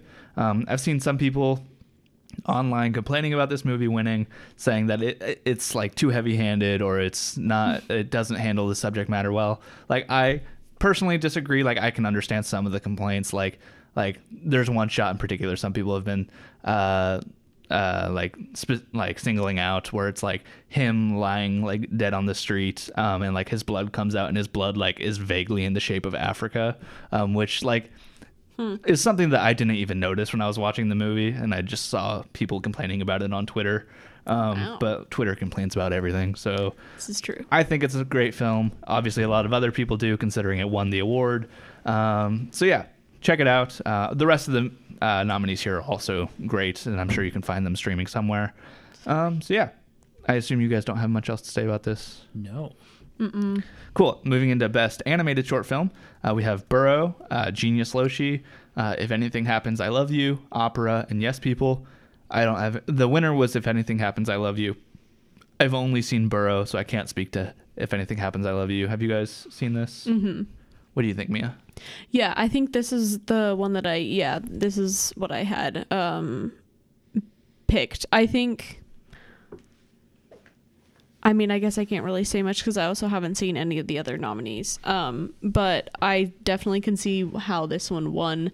I think just the the um concept is like dealing with the aftermath of a school shooting um, and it's basically the parents grieving process and it's like interspersed with flashbacks of their daughter who um, has been killed in a school shooting and it's just dealt with very well and um, very creative and um, I think they just do it in a very like honoring way to everyone who has been killed in a school shooting in the past you know, however many years. Um, so I definitely can see why it, why it won, and I think it was well deserved.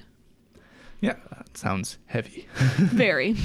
Yeah. Um, so yeah, moving on from there uh, for best animated feature film, the nominees were Onward, Over the Moon, a Shaun the Sheep movie, Farmageddon, Soul, and Wolfwalkers. Obviously, the uh, the winner here was Soul. I think everyone saw that coming, and everyone wanted Soul to win, so it did. Um, and yeah, gets a thumbs up for me. There's a there's a short film based on Soul coming out on Disney Plus this Friday. Um, It's called like 20, uh, 22 versus the Earth or something like that, and it deals with Tina Fey's character. Oh, Um, interesting. Yeah. Um, I think it's a little weird that like they like that's the character they chose to do an animated short with rather than uh, I forgot forget the name of Joe Gardner. Is that yeah? I feel like he's a more interesting character, but I'm sure it'll be like just a fun general Pixar short. Yeah. Um. So yeah, Soul. Love it. It's very good. Good movie. Thumbs up. Um, yeah, for best documentary short subject, uh, nominees were Colette, A Concerto is a Conversation, Do Not Split, Hunger Ward, and A Love Song for Latasha. Uh, winner was Colette. I haven't seen any of these. I assume you guys have not seen any of these. Correct. So, yeah, that's a thing. Um, for best documentary feature, nominees were Collective, Crip Camp, The Mole Agent, My Octopus Teacher, and Time. I have also not seen any of these. The winner was My Octopus Teacher. Have you guys seen these? No. No. Cool. I had to I've heard very that. good things about My Octopus Teacher, and it seemed like a fun movie, so Mm-hmm. I'm glad it won. And uh, some was it the uh, people who accepted the award who, who they're like, if an octopus can be a teacher, then anything can happen, or something like that. Yeah. And that just became like a weird meme of the night.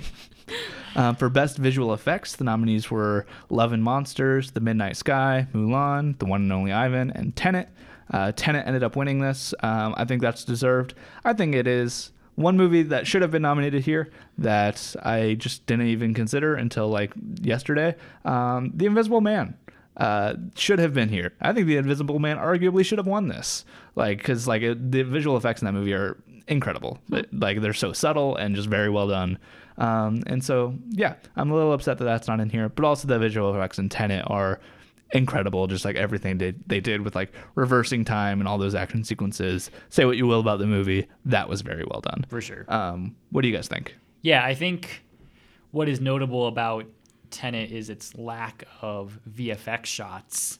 Um, I remember Christopher Nolan said there are like fewer VFX shots in that movie than like a typical rom com, which is Yeah. nuts. Because everything looks like it could have been done with CGI, but the fact that it isn't is very, very impressive.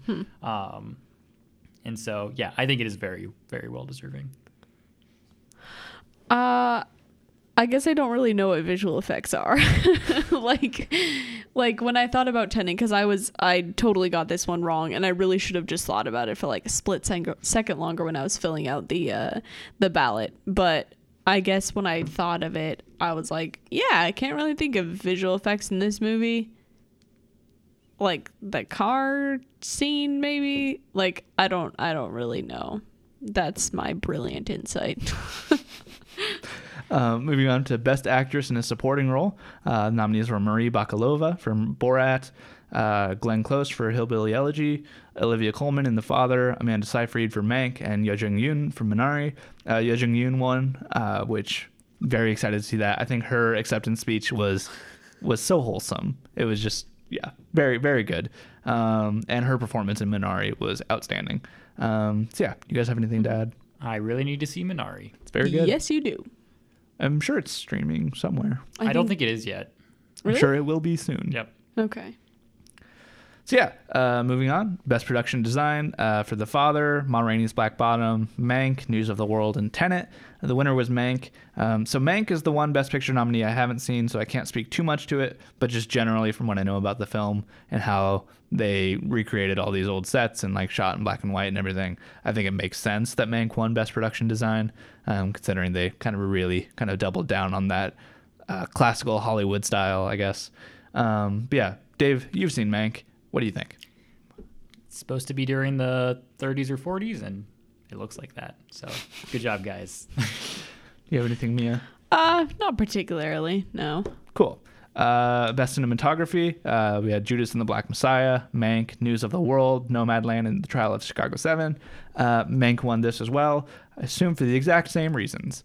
So yeah, cool. Sad. Yes. I'm I'm sad Nomadland didn't win this, but also uh that is the only one that I had seen. So I was probably pretty biased. But I think even in like the clips that we saw, like those beautiful, like super, super wide shots of the outside, I think that is like cinematography to me. So again, super biased. Mia just made a, a chef's kiss. It was very lazy. Yeah, I can like I I think the cinematography in Nomadland is great as well. I think I can imagine some people not liking it just because so much of it is handheld, um, which I think it works for what the movie is, and I think that like adds to the immersion of it. But I can see some people being turned off by that, which is why I would understand why it didn't win. But you have anything, Dave? Um, no. Cool. Uh, moving into best film editing, uh, nominees were The Father, Nomadland, Promising Young Woman, Sound of Metal, and The Trial of Chicago 7. The winner was Sound of Metal. I thought The Father was going to win this. Uh, I wanted The Father to win this, but I'm also just very happy to see Sound of Metal getting more awards. So no complaints from me. Uh, what do you guys think? Yeah, I think the editing in Sound of Metal wasn't necessarily notable, at least to me. Um, so I wa- I was a little bit surprised by this, but yeah, like you said, I'm happy to see Sound of Metal get some love. Yeah. You have anything to add, Mia? Not really. Cool. Best original score, we had Da 5 Bloods, Mank, Minari, News of the World, and Soul. Unsurprisingly, this went to Soul because the, the score there was incredible. Uh, that was Trent Reznor, Atticus Ross, and Jon Batiste. Um, I thought it was really cool that they just let Jon Batiste have the acceptance speech, considering Trent Reznor and Atticus Ross. I've probably won before and probably will win again. Didn't Um, didn't they win for Social Network? I would assume so. Okay. I hope so. I think so. If not, then they were robbed. Don't care what else. Who Yeah. else was nominated? Um, but yeah, so I think yeah, yeah, this checks out. Um, you guys have anything to add? Yeah, so they won for uh, Social Network, and they had not been nominated at all again until this year when they were nominated for Soul and Mank. So, Yeah. yeah, Wild. yeah. What else have they done? Some other stuff. Uh, Girl with the Dragon Tattoo, Gone Girl. Wow, that's neat. Uh, Visions of Harmony. they did Patriots Waves, Day. That movie Waves that you guys Pretty good. I remember liking that. Yeah. Yeah. They did Bird Box. They did Mid90s. I did not know that. Man, they are. God. I think that they did a really good job with Bird Box as well. Yeah. Hmm. Um. Yeah. That's Uh, incredible. moving into best original song, nominees were "Fight for You" from Judas and the Black Messiah, "Hear My Voice" Trial of the Chicago Seven, "Husavik" from Eurovision Song Contest, um, "IO Scene," uh, "IOC Scene" from The Life Ahead, and "Speak Now" from One Night in Miami. The winner was "Fight for You" from Judas and the Black Messiah. I don't really care about any of these songs, so I don't have much to say. Yeah, the only song I had heard was "Speak Now," which I think is a very good song. Um, that's just sung in the credits of One Night in Miami by Leslie Odom Jr. Um, but yeah, after here, after the only best song performance that I saw uh, of the night was "Fight for You," and I thought it was good. So cool. Yeah. Um, they have Best Picture next on this list, but we're gonna end with that. Unlike the Oscars. We're gonna do it right. Yeah. Um, so Best Actress in a Leading Role uh, nominees were Viola Davis, Andra Day, Vanessa Kirby, Frances McDormand, and Carey Mulligan. Frances McDormand won for Nomadland. I think it's very well deserved. Um, I think Frances McDormand is incredible in Nomadland.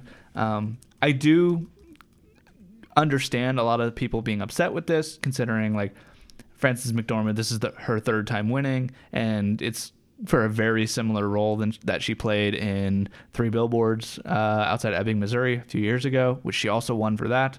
Um, I think like while I have no complaints that she got an Oscar for this performance, I think personally I would have gone with Carey Mulligan for Promising Young Woman. I just think it was a more, um, I guess, exciting performance. It was just a more uh, out there and, and kind of original performance. Um, so that would have been my vote. I know a lot of people wanted Viola Davis from Ma Rainey's Black Bottom. Um, so, but regardless, this is an absolutely stacked category. So I think no matter who won here, it would have been deserved. Um, what do you guys think? Uh, quick note about Frances McDormand. She also technically won an Oscar for Nomadland because she produced it. I did not realize that. Yeah. Um, Nice. Yeah, she is the first actress nominated for acting and producing for the same film. Nice. Wild. Good for That's her. cool. I also saw that uh, Riz Ahmed was a, a producer on Sound of Metal. Nice. That's pretty cool. Don't really know what that means. I was just uh, like just thinking today, like, what does a producer do? And then I was like, I should talk to Kyle about that. I don't know. But we, we can talk about that later. Um, do you have any thoughts on Best Actress? Mia? Um, not particularly. I think I was talking to a friend of mine, and she was like, "I don't think Frances should have won that. She wanted Viola Davis instead, um, just because she thought that Frances McDormand's character is very similar to her character in Three Billboards, which I can." S- eh, kind of see i don't think i necessarily agree with her i think that's just kind of like Frances's style of acting, and I think she does it incredibly well. So I I think it's a super super deserved win. I think I like it just because it seems so underplayed, but like she has a complete like mastery of that character, and that's just so so impressive to me. Yeah. Um, yeah, moving into Best Actor in a Leading Role, we have Riz Ahmed in Sound of Metal, Chadwick Boseman for Ma Rainey's Black Bottom, Anthony Hopkins in The Father, Gary Oldman in Mank, and Steven Yeun in Minari. Um, the winner, to pretty much everyone's surprise, was Anthony Hopkins uh, for The Father. Um, so we'll talk about just how they handled this. Um, but before we get into that, I want to talk just a bit about like the fact that Anthony Hopkins won. And so I've seen some people on Twitter getting very upset, like at Anthony Hopkins for winning. Don't get don't don't do that. Like Anthony Hopkins' performance in The Father is arguably the performance of his career. Like he is incredible in The Father. Like he is Sir Anthony Hopkins, one of the most recognizable faces in Hollywood, and he disappears into this role. Like it's an absolutely like it's insane how good he is in this movie. So I think that based solely on his performance, this is a very well deserved win. Um, but so do you, first of all, before we get into like everything with Chadwick Boseman and the way they did this, uh, do you guys have anything to say about just Anthony Hopkins winning in general? Um, yeah, it it sucks that he this performance will now be kind of tainted by just this the mess that we will get into. So, Yeah. yeah. Yeah, yeah. I don't really have much to say just because I didn't see his performance. So Yeah. Um, so yeah, all this stuff with with the Oscars. So they moved Best Picture up. So it wasn't the last thing they they gave out. It was the third to last award they gave. Um, they wanted to end with Best Actor in a leading role because they thought Chadwick Boseman was going to win. Um, they thought Chadwick Boseman was, would win for Ma Rainey's Black Bottom, um, and that would have ended the night on a very kind of just like I don't know, just a very kind of uh, on end the end the night honoring the late great Chadwick Boseman, um, which I appreciate the sentiment of. Um, I think Chadwick Boseman should have won. Like even though I haven't seen Ma Rainey's Black Bottom, so I can't speak to his performance in, there. And even though I think uh, if Chadwick Boseman were still alive, I think I would have been all in on Anthony Hopkins here. But the fact that Chadwick Boseman is Chadwick Boseman and the fact that he is no like there's no chance that he wins an Oscar anymore at this point. Like this was his opportunity. And this was the opportunity to recognize that this was the only opportunity to give him that kind of send off, I guess. Like give like end kind of like his career on that incredible high note. Um, I think it's tragic that Chadwick Boseman didn't win this. Um, and yeah, you can tell that like a lot of like the, obviously the Oscars they thought he was going to win because they wanted to end on that. Which I th- personally that I have issues with that because I think that almost trivializes Chadwick Boseman winning. Uh, it seems like they wanted to end on that just to kind of create an incredible emotional moment and have it be good for ratings and that kind of stuff.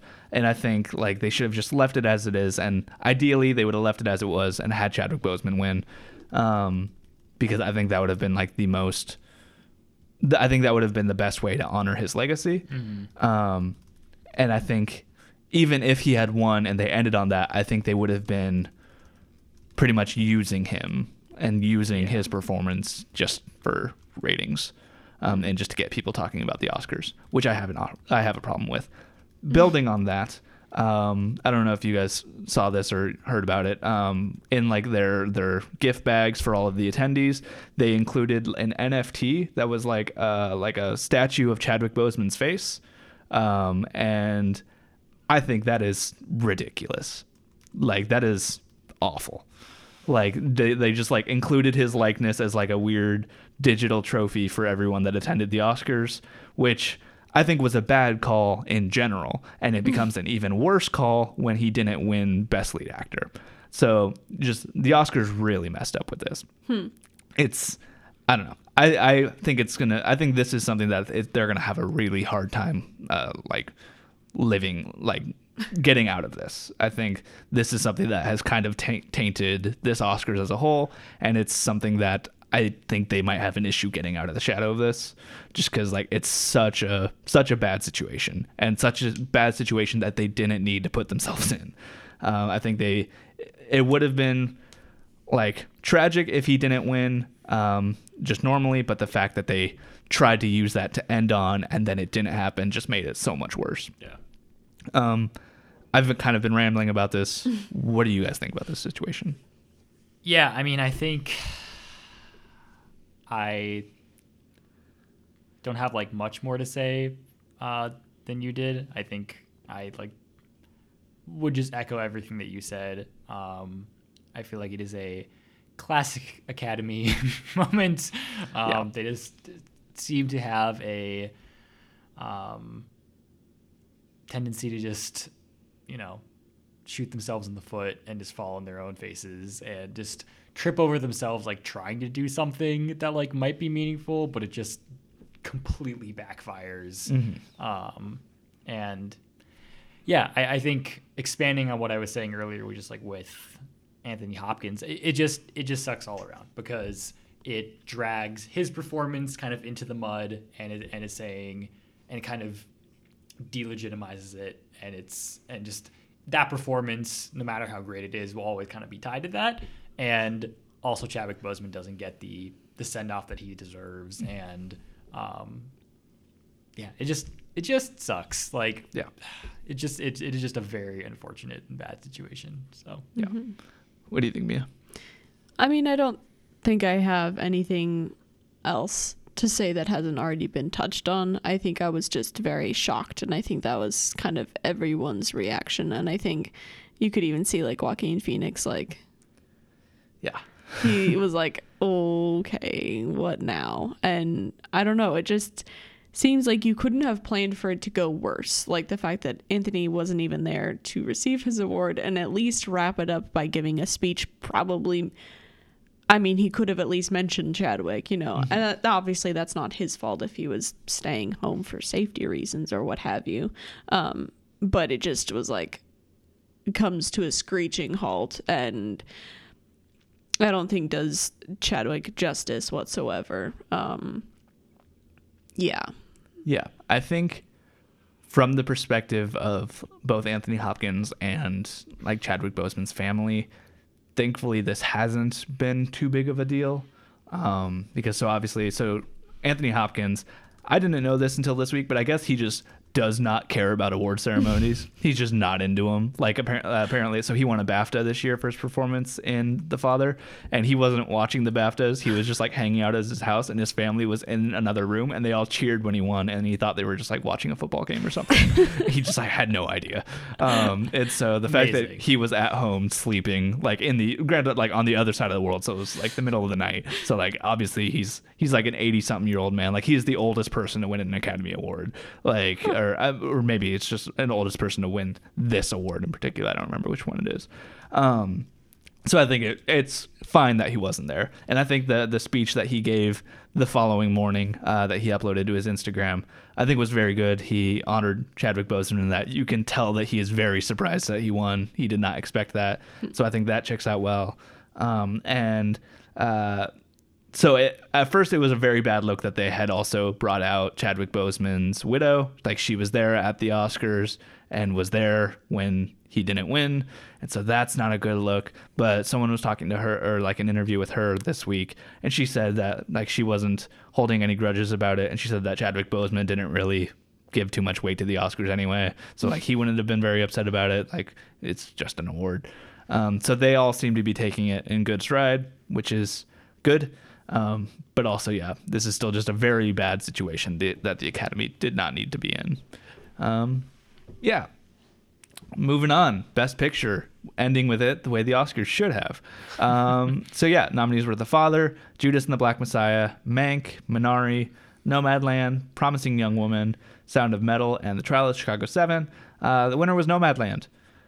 Yeah, I love Nomadland. It's very good, and I'm glad it won Best Picture. I'm glad uh, that Chloe Zhao um, obviously won for this. Like, it's an incredible film, um, and it's just getting her getting her some more clout as a director. Good for her. Um, yeah, just very, very, very happy. I'm upset that they didn't end with this because I think it kind of minimized the fact that Nomadland won Best Picture. Because obviously, when they end on Best Picture every year, like that film gets like so much attention and so much love and so much praise, and I'm upset that Nomadland didn't get that. Um, they kind of just like we're like, oh yeah, Nomadland's the best picture, and then they moved on. Um, and so I think they kind of undermined it a bit, which is upsetting. Um, but I'm still just glad on paper that Nomadland was one best picture. Um, what do you guys think? Um, yeah, I I I hated the timing. I think I wasn't prepared emotionally because you know I don't think we've correct me if I'm wrong ever seen this format before when it hasn't ended on Best Picture. Yeah, I don't think we have. So it just it caught me off guard. Um, I was obviously very very excited. I guessed it wrong, but I was very happy to be wrong because I think it was well deserving. Um, so yeah, just very very happy to see it win. What do you think, Dave? I need to see this movie. yes, you do. It's on Hulu. yes, I will. Yeah, that's good. Yeah, I will watch it at some point. It's pretty Lovely. good. Yep. All right. Um, do we have any just general thoughts on this ceremony, on the Oscars as a whole, as we wrap up? You know, I think I the Oscars is just like one of my favorite things to watch. Like it's like one of my favorite nights of the year. I don't think that was like diminished this year because I think because it's we had over a year of wait because it was delayed, and I was happy to see it happen. I think I did not. It, it very clearly was just like a bad ceremony. Like like I think for the most Yeah. part, but and like I recognize that, but I didn't like hate the way that it was done. I think there were like a million small mistakes that just kind of added up and just made it a weird and awkward time. But I just still enjoyed it. Um, it seems like most people didn't because it had its lowest viewership in ever by like Yeah. a large margin. Yeah, so Um, but yeah, you can keep talking about that. I'm going to look something up real quick. yeah. So yeah, I I think it was kind of a big fail, but personally, I was like, it's the Oscars. I'm happy to watch it. It I think because it was just kind of like a nothing, like blah Oscars, and there were like notable bad moments as we've talked about, but for the most part, it was just like watching a dinner party for like three hours. And I, I kind of like, liked it that it felt a little bit more low key and that I was like watching my friends eat dinner instead of it being like, oh my goodness, look at these people. I mean, I think I missed out. It was sad that we didn't get like these huge like performances or anything of like original songs or like seeing everyone like come onto the stage and like totally critiquing outfits and all of that. Like that felt very played down. Um for obvious reasons. But I felt like the format worked to a certain degree, but also splitting it up into two different locations. I don't know. I Yeah. mean, that's COVID, so Yeah. I think just the format was really weird. Um, my mom uh, compared it to uh, being at a high school like end of year choir like awards banquet, but it was like three Yeah. hours long. oh my gosh. So I think as a whole, the Oscars, in terms of like who won the Oscars and everything this year, they were pretty on point. Um, with the exception of like Chadwick Boseman not winning Best Actor, I think as a whole they did a pretty good job. Um, I think the ceremony itself was kind of a mess. Uh, I think it was both boring and kind of just like people talking and there were no clips and I think the speeches were pretty good early on, but then I'll be honest, later on I kind of just started tuning them out because the show itself was so boring. uh, like I just kind of didn't really care anymore. Um, and so in terms of the viewership, uh, I've got I've got the numbers pulled up here for basically from 2014 to now, uh, what the viewership has been like every every year. Um, and just for a little bit of context, viewership for like every award ceremony has been down this year, um, just because of COVID and everything like that. Just like as a whole, like even the Grammys and the Tonys and like all of like the BAFTAs, all like they they're all down. Um, but in 2014, the Oscars had 47 point, 43.7 million viewers. 2015, they had 36.6 million. 2016, they had 34.3 million. 2017, they had 32.9. 2018, they had 26.5. 2019, they went up a little bit to 29.6. But then last year, they had 23.6. And this year, they had 9.8. It's a pretty consistent downward trend. Wow. Um, which, yeah, it's not good. Um, I think they just need to figure out what they're doing. I think even I think one of the issues with this year's Oscars it wasn't the fact that they didn't have a host, but it was the fact that they didn't have anyone filling that role. Like the past two years, they haven't had a host, but at least they've had actors come out and basically pretend to be a host for like one segment. But then they like moved on and then would have someone else come out and like just like generally keep the keep the ceremony moving. Uh, and they didn't have anyone do that this year. They just kind of just like had people come up and give out awards, and that was it. Uh, and it just I don't know. I understand that maybe they were just kind of wanting to be straight to the point, a little bit more personal, but it just didn't work. Um, at least they tried something. I'll give them props for that. But as a whole, I think the Oscars this year, in terms of the ceremony, were probably the worst Oscars I've watched. Um, which I started, granted, like I started watching the Oscars back in like 2014. Um, so hopefully they're better next year. Yeah. Yeah. You guys have any anything else to say before we wrap up? Uh, yeah, I think, like I said, I think it was objectively bad, but I still enjoyed it, and I'm glad it happened. I'm glad got to watch it with my two best pals. Yeah, we had a good time watching the Oscars together. We did. It was, yeah. it was fun. Yeah. Uh, and I think it should be it should be noted that we had our um, annual. I guess this is probably like the only the second time we've done it, but uh, our uh, Oscar ballot competition to see who could guess the most um, correct winners.